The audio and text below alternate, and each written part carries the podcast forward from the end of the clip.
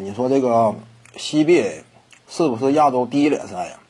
是呀，因为放眼整个亚洲啊，呃，亚洲范围之内呢，就是篮球联赛呀，也就 CBA 拿得出手。整体的联赛规模各个方面，其实你看一个联赛的层次与等级呢，一是看依托于这个联赛当地的这个篮球人口，对不对？他当地的。本土球员的输出能力是一个什么样的级别？那毫无疑问呢，除了中东地区的某些地区以外，某些国家以外，其实就 CBA 啊，依托于中国这么一个庞大的篮球人口基数，他出产的球员这个实力层次，在整个亚洲是一流的，就是面对这个伊朗之类的都不虚。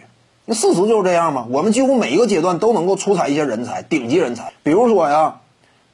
两千年之前的这个巴特尔和王治郅，之后的姚明、易建联、孙悦、周琦，一一代又一代，几乎差不多隔个三五年就会涌现出一位 NBA 级别的球员。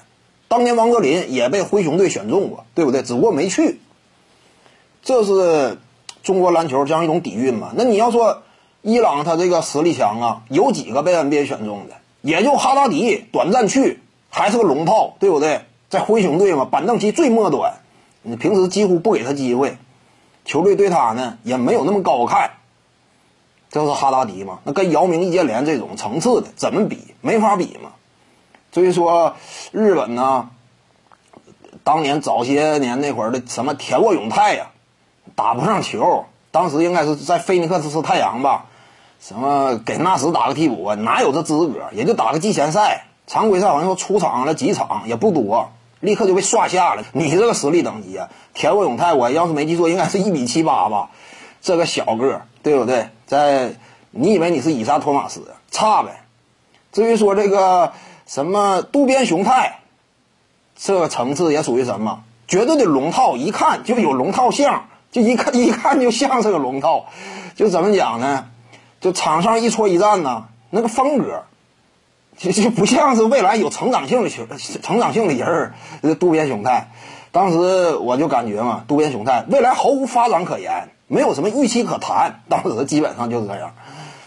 至于说这个什么八村垒呢，只会中投。当然，八村垒呢，他有黑人血统，对不对？他这玩意儿怎么讲呢？呃，跟一般般的亚洲球员不太一样。往那一看呢，就是这玩意儿一看就不像亚洲球员，对不对？这点他可能说有优势，可能说有优势，但优势也不大。未来成长为姚明啊，这种级别呀，易建联就够他追寻的，对不对？就会个中距离，基本上这个巴村磊嘛，防守也不好，这个篮球智商也没有显得就是有多高，对不对？未来我估计，西北联赛欢迎他，差不多呀，混个差不多，我感觉。新秀合同期结束吧，差不多。CBA 联赛当中，他要来的话，呃，算是个降维打击，因为他以亚外的身份来参战的话，挺有优势。这就属于超级亚外呀。这个巴春磊要是来的话，属于 NBA 级别球员嘛，他又是个亚外，那这个当时规则怎么定？未来好像是我记得，一些球队还是有三万元资格吧。他如果说合同期结束，差不多还有三万元资格。他要是个亚外身份的话，那挺强势。但是未来好像是亚外要取消。亚外要取消的话，那他在西北联赛当中也混不下去。就是你要说纯粹的放开外援资格的话，以一个纯粹的外援身份也费劲。徐静宇的八堂表达课在喜马拉雅平台已经同步上线了。各位观众要是有兴趣的话呢，可以点击进入到我的个人主页当中，在专辑页面下您就可以找到它了。